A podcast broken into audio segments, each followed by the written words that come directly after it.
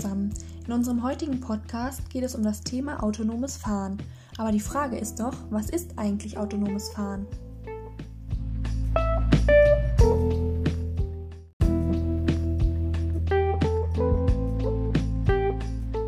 Hier habe ich eine kleine Definition dazu. Autonomes Fahren bedeutet automatisiertes Fahren eines Fahrzeugs ohne Fahrer. Das Fahren ohne Fahrer wird das Auto und auch die Automobilindustrie gravierend verändern, ebenso die Funktion des Autos.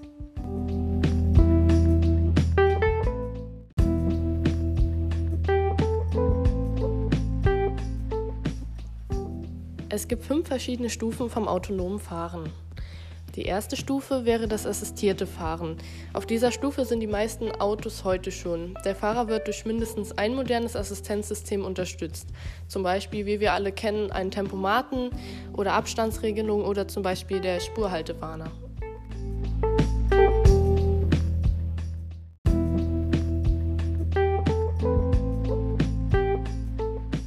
Die zweite Stufe ist das teilautomatisierte Fahren.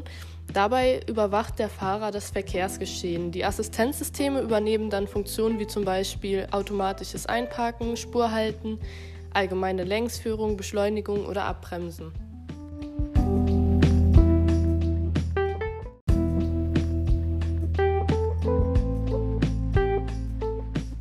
Die dritte Stufe ist das hochautomatisierte Fahren.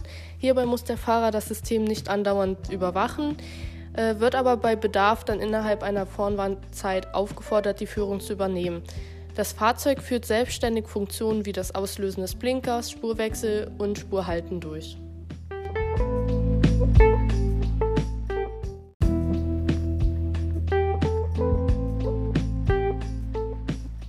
Bei der vierten Stufe, dem vollautomatisierten Fahren, fährt das Fahrzeug überwiegend selbstständig.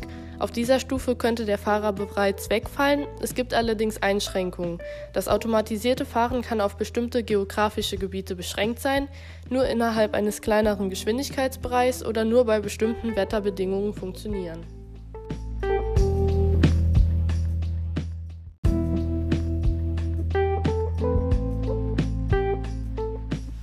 Bei der fünften und somit letzten Stufe, dem fahrerlosen Fahren oder autonomen Fahren, fährt das Fahrzeug nach Eingabe vom Ziel vollkommen selbstständig. Also es bedarf keinen Fahrer, Lenkrad oder auch keine Pedalen.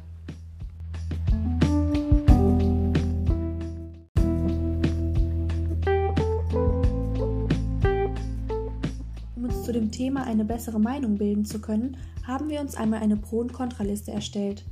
Auf der Pro-Seite haben wir zum Beispiel den Punkt aufgeführt, dass so Unfälle vermieden werden können, die zum Beispiel durch Unaufmerksamkeit des Fahrers entstehen.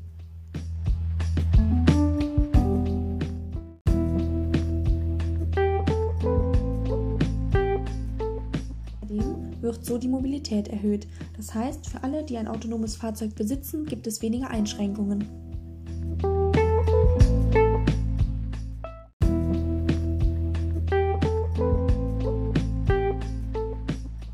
Liste noch den Punkt dazu gefügt, dass Stehzeiten und Kraftstoffverbrauch so eingespart werden können.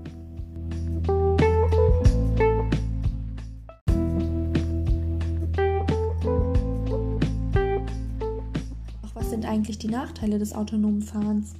Es könnten zum Beispiel mögliche Angriffe durch Hacker passieren, wodurch ein direkter Eingriff in das System passiert und zum Beispiel Unfälle gefördert werden könnten.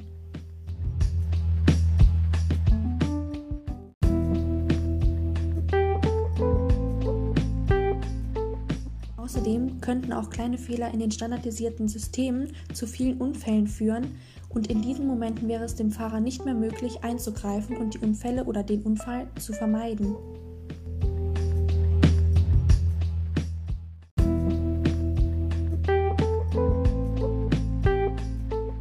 Außerdem führt die Möglichkeit des autonomen Fahrens zu einem enorm hohen Aufwand für den Gesetzgeber, um ja, dieses Fahren erstmal zu ermöglichen, da das System quasi alleine fährt und kein menschliches Eingreifen mehr möglich ist, auch in Gefahrensituationen oder Unfällen.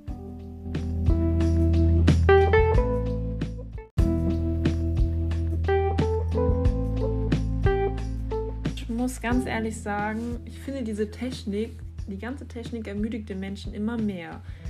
gibt jetzt zum Beispiel noch ein einfacheres Beispiel außer autonomes Fahren. Sag ich jetzt mal, im Haushalt gibt es diese Saugroboter. Klar, es spart Zeit und so, aber der Mensch macht ja dann noch viel weniger, also gefühlt. Für manche Sachen ist es vielleicht auch sinnvoll, aber ja. Deswegen entsteht wahrscheinlich auch noch so ein bisschen so eine große Skepsis zu diesem autonomen Fahren. Ich hatte mal jetzt so einen Bericht gelesen zum Nissan Leaf. Ähm, dieser Leaf äh, kann eigenständig und erkennt halt bereits viele gefährliche oder unvorhergesehene Situationen. Problem ist zum Beispiel in einer Kreuzung, die keine Ampel verfügt. Das war jetzt ein Beispiel in den Vereinigten Staaten. Da gibt es halt kein rechts vor links. Da ist halt das Prinzip, wer erst zuerst kommt, malt zuerst.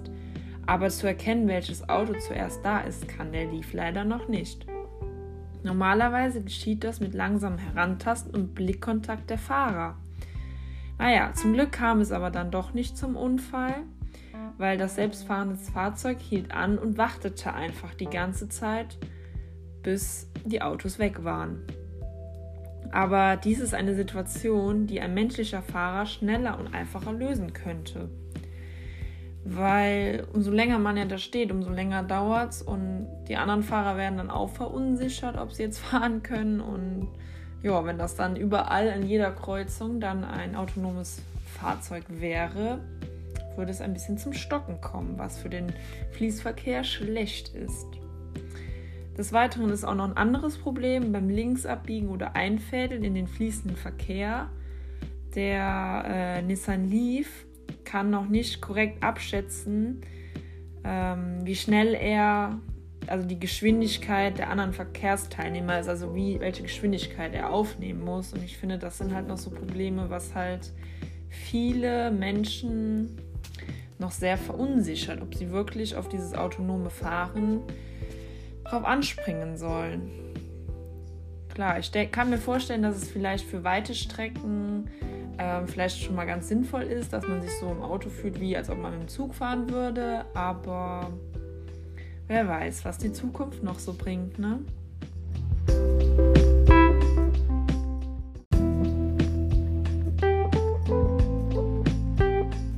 Ich hatte dem letzten noch eine Prognosstudie zum autonomen Fahren gefunden.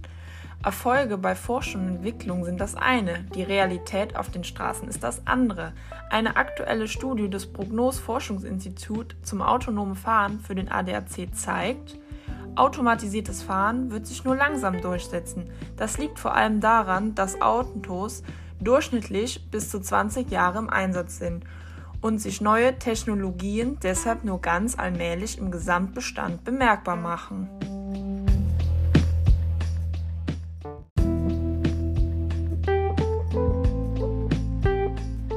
Der Anteil von Neufahrzeugen, bei denen sich der Fahrer auf allen Autobahnen komplett von der Fahraufgabe abwenden kann, laut Prognose im optimistischen Fall von zwei Komma vier Prozent im Jahr zwanzig zwanzig auf immerhin siebzig Prozent im Jahr zweitausendfünfzig steigen. Ab zweitausenddreißig werden dann Pkw mit Citypilot, also der Fähigkeit, sowohl auf der Autobahn als auch in der Stadt alleine zu fahren, allmählich auf den Straßen auftauchen. Und erst nach zweitausendvierzig werden in größerer Zahl Autos angeboten, die völlig autonom von Tür zu Tür kommen, also auch auf Landstraßen kein Fahrer mehr benötigt. Um mir abschließend meine eigene Meinung besser bilden zu können, habe ich mir einmal ein paar Fakten rausgesucht, die ich euch jetzt zuerst einmal nennen werde. Und zwar gibt es mittlerweile verschiedene Analysen und dort kommt man zu dem Schluss, dass selbstfahrende Autos im Jahr zweitausendfünfunddreißig bis zu fünfunddreißig Prozent der Neuzulassungen ausmachen. Ebenso hat man festgestellt, dass bis in zehn Jahren jedes zehnte Auto in der Lage sein soll, selbst zu fahren. Und es gibt in vielen Ländern nur autonome Fahrsysteme bis maximal sechzig Kilometer pro Stunde, die dort zugelassen werden, um eben das Risiko zu verringern.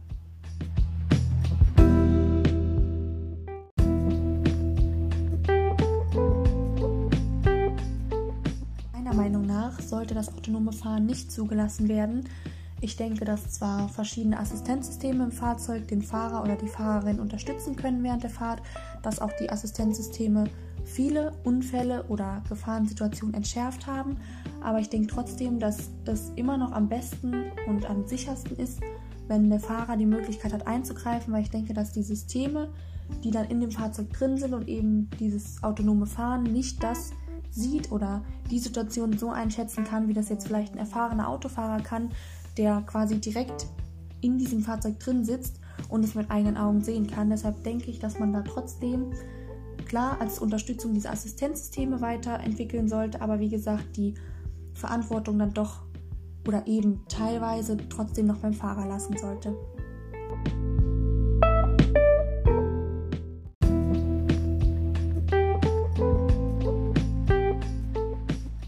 Also meiner Meinung nach sind wir aktuell auf einem technischen Stand, bei dem alles Weitere eigentlich nur Spielereien wären.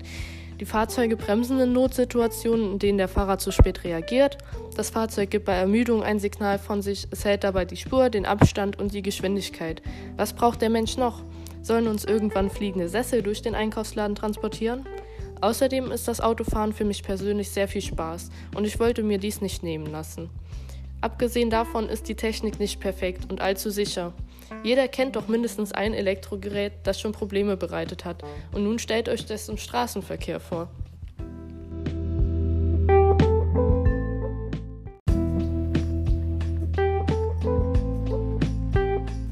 Dies war unser Podcast zum Thema autonomes Fahren.